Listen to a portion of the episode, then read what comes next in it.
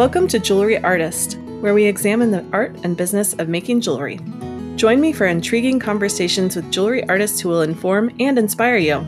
I'm Katie Hacker, your host. My guest today is Charles Lewton-Brain. He's a master goldsmith and an instructor, and he invented the metalsmithing technique of fold forming. So I'm excited to have him here today. He's going to tell us how he invented that and other things that he's working on. Charles, it's so wonderful to be able to catch up with you this way. I met you a few years ago at the SNAG conference, just briefly in passing. And then later, I learned how to do fold forming. So I'm excited. Thanks for being with us today. Oh, thank you, Katie. You're welcome. I know that you're known for a lot of different things, but we wanted to talk today about fold forming um, because it's something that's been frequently in Lapidary Journal Jewelry Artist. And of course, you're the inventor.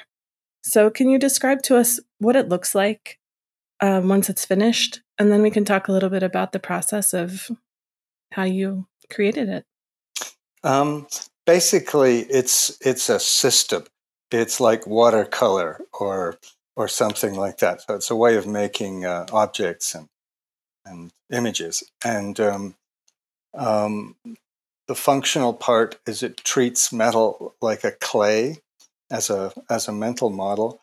And if you fold material and then do things to it, chop at it, hammer it, then all the layers will move equally. And so basically, um, it's extremely fast. What it looks like is nature, because it is nature. So uh, uh, buds and seed pods and leaves and and and other shapes. Um, Yeah, it's so versatile. And the pieces that I have made um, resulted in a really organic look that I, I really like. Um, but I know that you can use it in all kinds of different ways. Yeah. What was happening for you when you first developed it? I mean, I'm sure a lot has happened since then, so I want to hear about that too. But what, um, when you first created that technique, what was going on? I had finished um, uh, a bachelor's degree in Nova Scotia and um, uh, I'd, I'd, had a teacher, a Norwegian master, a fifth generation jeweler named Christian Gaudernack, and he told me to attend this school in Germany, which had been a very important design center for jewelers all over the world. And so I went. And so a number of, of very well known jewelers also went there. And I went there. But in the previous times, people like uh, Harold O'Connor and Alan Revere and Abrasha they um, um, had uh, only needed to speak English because at that time, 85% of the students were from other countries. They weren't Germans. And um, uh, they'd already finished their master's and they were just there to study design. However, by the time I got there, they changed the school system. So I went to the school and they said, You don't speak German. I've been studying it for months. And um, go away. And I went back six weeks later and I said, Ja und Nein for every question. And they said, You speak German now. and so I'd gone to study with one particular guy, but instead I was given the other guy, a man named Klaus Ulrich, who turned out to be extremely good for me. So what had happened was that they changed the school system so that um, basically you couldn't go to art college unless you had a high school diploma, which meant that anybody with skills couldn't go to art college. So um, my professor um, dealt with this problem of suddenly having people with no skills at all um, by um, af- after a two-year basic training program. You would begin with him, and that's where I jumped in. And you would ha- spend six weeks approximately experimenting and it was quite difficult for me to understand. But he didn't want you to make anything, he just wanted you to mess with the material. And after a couple of wow. weeks, and after a couple of weeks, everybody had certain effects that they could produce. If I melt it and drop it on the floor, it looks like this, or whatever. And um, everybody would have seven or eight different effects, things they could do, and everybody's effects were different. And at that point, you would sit down and start to design jewelry about these these these things that you could do. Anyway, so um, a, it, a, a yeah, bunch it's of like my, a jewelry making laboratory, really. Yes, and so a bunch um, uh, a bunch of my directions um, involved folding. And um, I used to teach workshops on forming using using metal characteristics, which is the whole thing, and the folding was one tiny little part of it.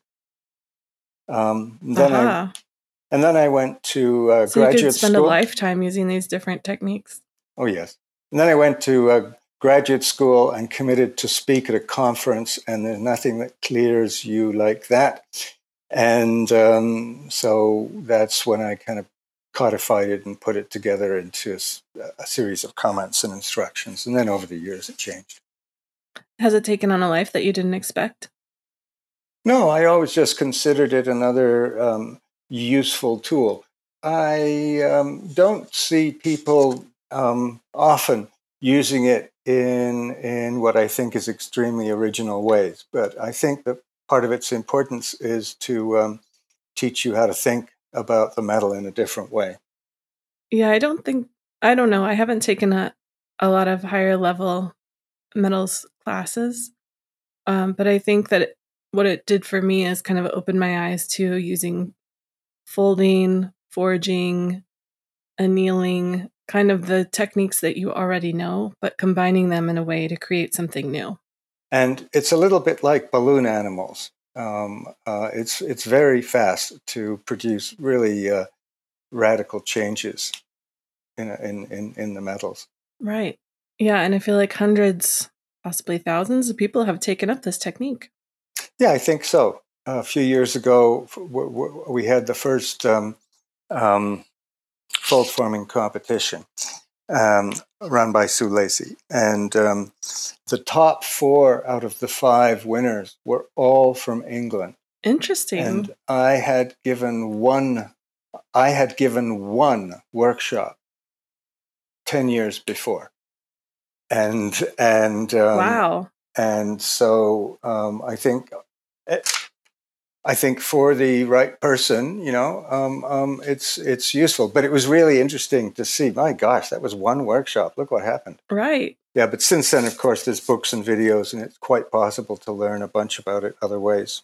In terms of how you spend your time, do you spend very much time with it these days, or have are you taking on other challenges? Oh, I tend to flip around from th- thing to thing. So, um, no, I don't think I've done any in a week or so. But you know, I might. Who knows what the next week will bring? yeah. Well, one of the other things that we've um, talked about on a couple of other episodes already in this podcast is people who were very um, inspired by your jeweler's bench book. I know Mark Nelson contributed an idea. Could you give us some tips for how people might think about um, customizing their bench or their tools to be more useful to them and what they're doing? Sure. Um, basically, start with a list of what you want to do at the bench. For instance, I don't solder at my bench.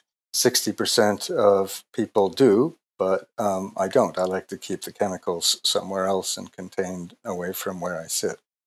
And so decide what you're going to do there. Then uh, choose the chair you want to live in. Just make sure this is the best chair. Some people like tractor chairs because they're designed for farmers to, uh, to sit and work at for a long time. And then once you've got the chair, which uh, when used right, your thighs should be parallel with the floor, um, then you put your arms out straight and directly under your armpit would be the correct height from the floor for you. And then you attach wood or cut wood off and you change the height to match that. Change the height of your table to match your chair instead of the other way around, you're saying? Right, right. Yeah. because that's the right height uh, under the armpits. Yeah, that makes sense. It's quite possible to make um, um, a, a, bench out of all kinds of things. Old school desks are easy to turn into uh, benches, and um, um I've seen doors turned into benches, um, all kinds of things. Yeah, I think it's fun to see what people do with their creative space. I'm limping along with this antique desk that I've had since I was 12. Hmm. um, but I think it might be time to move on. I um, um, so as I said, uh, the, the way I was trained, when you're sitting, the bench top comes under your armpits. So I was working in this one factory in Germany, and there was a guy there named Artur. And Artur was about 35 at that time. I would have been like 23. And um, everybody else was sitting with the bench under their armpits. And Artur, the bench was about the middle of his uh, chest or stomach. And one day I said to Artur, Artur, everybody else sits like this. Why do you sit like that? And he looked around and he said, My God, I've grown since I was an apprentice. yes. Thank you for that. I needed to hear that. yeah. Surely this thing is adjustable. Yeah. Um, yeah, that's funny. And, and, then um, I'm not a fan of drawers, but this is a personal choice. I find they take, uh, uh, if you drop a stone in the wrong angle, you can break it. I find they take much more time to clean out in between metal types, uh, although there's a few tricks you can do. And um, so I personally prefer a large leather bag. However, that's up to you. And then you sit down and you watch how you work for a while. And after a while, you'll find the empty places where your hands do not go. And those are tool storage places. And so you kind of build your bench functions out from you. For instance, you don't want to bench any deeper than you can reach uh, because then you'll have to strain. So right, that, you need to keep it cl- everything close at hand. Well, um, uh, within reach, you don't want to twist or or strain to to get a tool or to put things away, which is why drawers are not recommended. And um, instead, vertical sliding oh. surfaces like you'd see in a kitchen. You know those vertical drawers that they would sometimes have spices in in kitchens. Oh yeah. Yeah. Anyway, so having that kind of thing where tools are are uh, placed flush on a surface and hanging, that's much faster to use um, uh, and you can um, get more things more easily. People who have drawers, well, they never see the bottom half of their drawer thickness. They get they don't get that far in. You know, if I'm being honest, the drawers on my desk are certainly storage. You know, they're like cold storage in there. Everything I use is on top. Yeah, exactly. At a certain point, you know, there's just too much stuff in there and you don't make it down to the bottom of the drawer. Yeah, it's so true. Do you think that um. Are there other modifications that you would recommend a jeweler to make right away or do you really feel like it's important to be living there for a while? Well, I mean, I think you have to plan for plugs and power and how's that going to get to where it needs to be and um, you know how are the cables connected and and and there's there's all of that that means you need power at your bench um, sure yeah. Uh, uh, Are there any tools that you think that you're that you definitely keeping right where you use them all the time? Oh yes. Well, um, I mean, pliers. like you have your soldering station maybe away, but pliers are on your yes, and everything is and everything is ranked by frequency of use. Um, so the things you use most are closest and the easiest for you to put away, because um, uh, it's quite difficult to learn to do, at, at least for me. But putting things away the minute that you're done with them is definitely faster over the long haul. Um, yeah, so I things, know, and so it's so and, hard. And and so things at your bench have to be so easy to put away that you'll actually do it. So I've seen people with a chuck key that's mounted to one of those janitor straps, so um, or or through a cable through a hook and eye. So after you use it, you let go, and it goes back to its resting place, ready for the next use. That's clever. Um, but um, basically, you have to make things really, really easy to uh, to do. Otherwise, you won't do it. Ideally, the inner rim of the uh, desk should be curving like in factories for cleaning, machines are mounted on curving concrete bases because it's easier to clean. And so, in a perfect world, the inside of your bench rim is actually curving slightly. And um, all the tools should be in mobile stands. And if you don't want to drill holes, use cribbage boards and cut them up. And the mobile is so you can move them around the shop, but it also makes it easy to clean, which means you will clean at least once or twice a year. if forced. yeah. I think it's the uh, famous rule that you start cleaning up when you've lost something. Right. Yeah, I actually feel like my um I I'm trying to keep my bench really work oriented uh just so my jewelry work is here, but I have a very small space. So any other available surface really becomes like this archaeological dig of all the stuff that I've been working on, you know, or that I didn't yeah. put all the way away. There was a um, when I wrote the bench book and some other things. One of the people that I talked to um, had a small electronics company. So there would have been, I don't know, five or nine different workers, and each one of them had their isolated sort of workplace where they did soldering and assembly and stuff. And uh, so one day they put a table in the middle of the room, and everybody had to take all their tools out of their uh, little cubicle and put them on the table. And they were only allowed to bring a tool back into their workspace if they actually needed it. And um, they dropped the amount of tools in the work area by a huge amount. They became 30% faster on the assembly jobs, and they had more break time. Wow. Yeah. Just because it made them take a hard look at what they were using? Yes, and and uh, because when you had those, when you had all the other tools, then it's taking time uh, up for you to deal with them.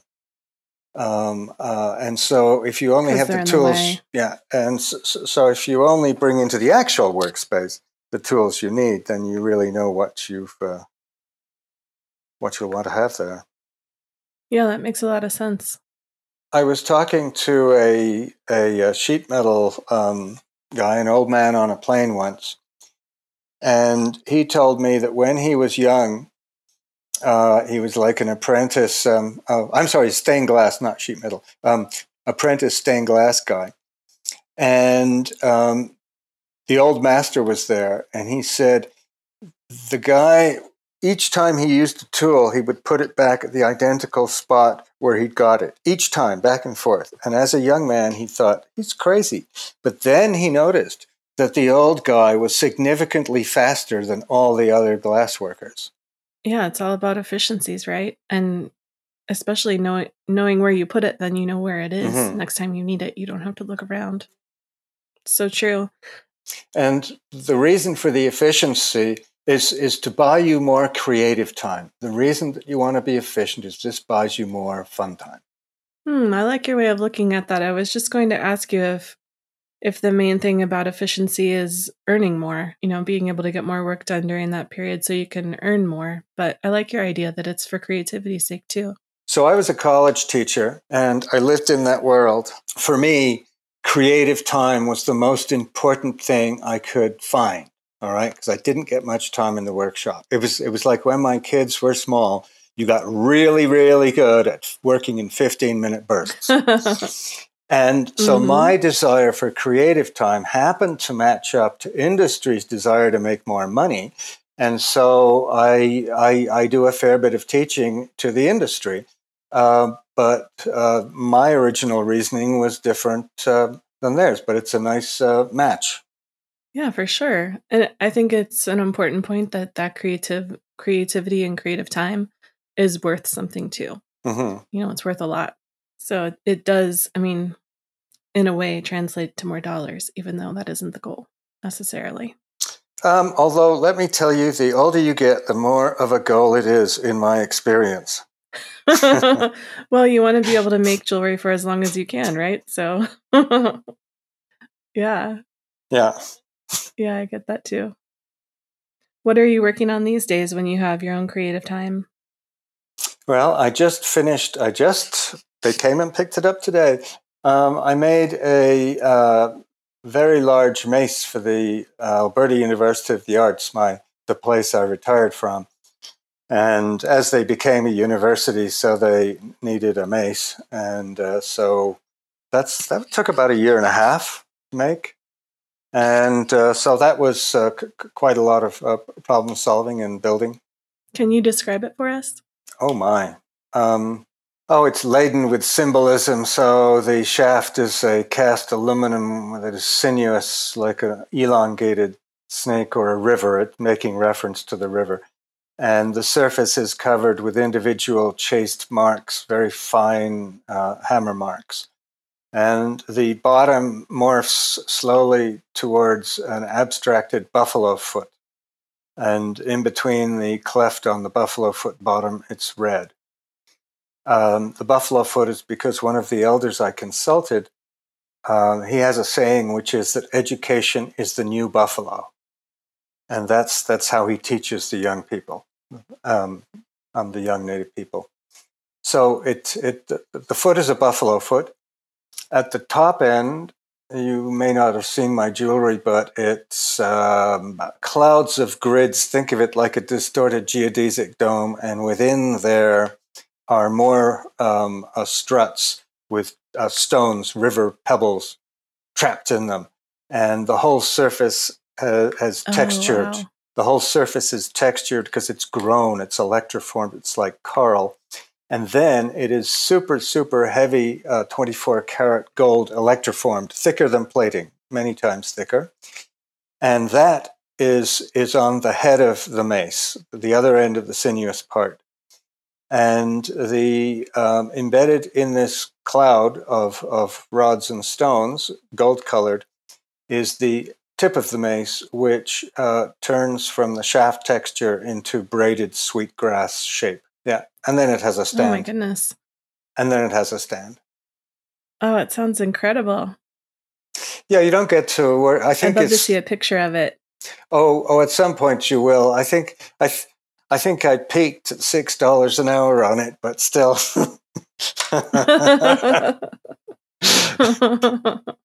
I did it for the students. Really, I want I want I want the students to have mm-hmm. a um, a nicer experience. Yeah, that sounds amazing. Well, I know you've been involved um, both as teaching there and also in so many other organizations. Um, and you're really, it seems to me, you really believe in passing it on. You know what your all these techniques and skills and ideas about jewelry and metals and creativity on the episodes of the podcast that we've done so far, we're really kind of getting a peek at what it's like to be an artist. And you have so many different viewpoints on that because you've done so many different things um, commercially and creatively. So I'm interested, I'm really happy that you're here to share this with us today. And um, it's interesting to hear about your mace and just the power of giving that to the students, I think is really, really cool. Thank you. So I'm interested to see what else you want to do. Well, I've been learning about online teaching and um, had my first successful workshop the other week. It was a lot of work and interesting. Yeah, it sure is a lot of work, isn't it? I think it's so fun to be able to engage with people that way, though, mm-hmm. especially since often you're traveling as an instructor and now you can kind of bring people to you. Mm-hmm. Well, on each episode of the podcast, I also ask um, our guest if you have a favorite stone, can you tell us about it? It sounds like river rocks might be up there. Yeah, yeah, I would. Um, yeah, the ordinary rock has its great charms. Because um, otherwise, you know, there's lots of things that are pretty. Um, you know, maybe I have some memory links with turquoise. Um, but I think the river rock. Me it's too. nice. It's a nice broad category, and that's uh, yeah. I'll go for that. That sounds fine. well, don't take my word for it. and I sure appreciate having you here today. Thank you very much for your time, Charles. Thank you. Thanks for listening. To see pictures, please check out our show notes, interweave.com slash jewelry dash artist dash podcast. Jewelry Artist is hosted and produced by me, Katie Hacker. We had help from Tamara Honaman and Merle White, a special thanks to the team at Lapidary Journal Jewelry Artist magazine. Jewelry Artist is an Interweave podcast and produced by Golden Peak Media. Our podcast producer is Matthew Talisfor. Tammy Jones is our web editor, and Jesse Rodriguez does our marketing. Our executive producer of podcasts is Jared Mayer.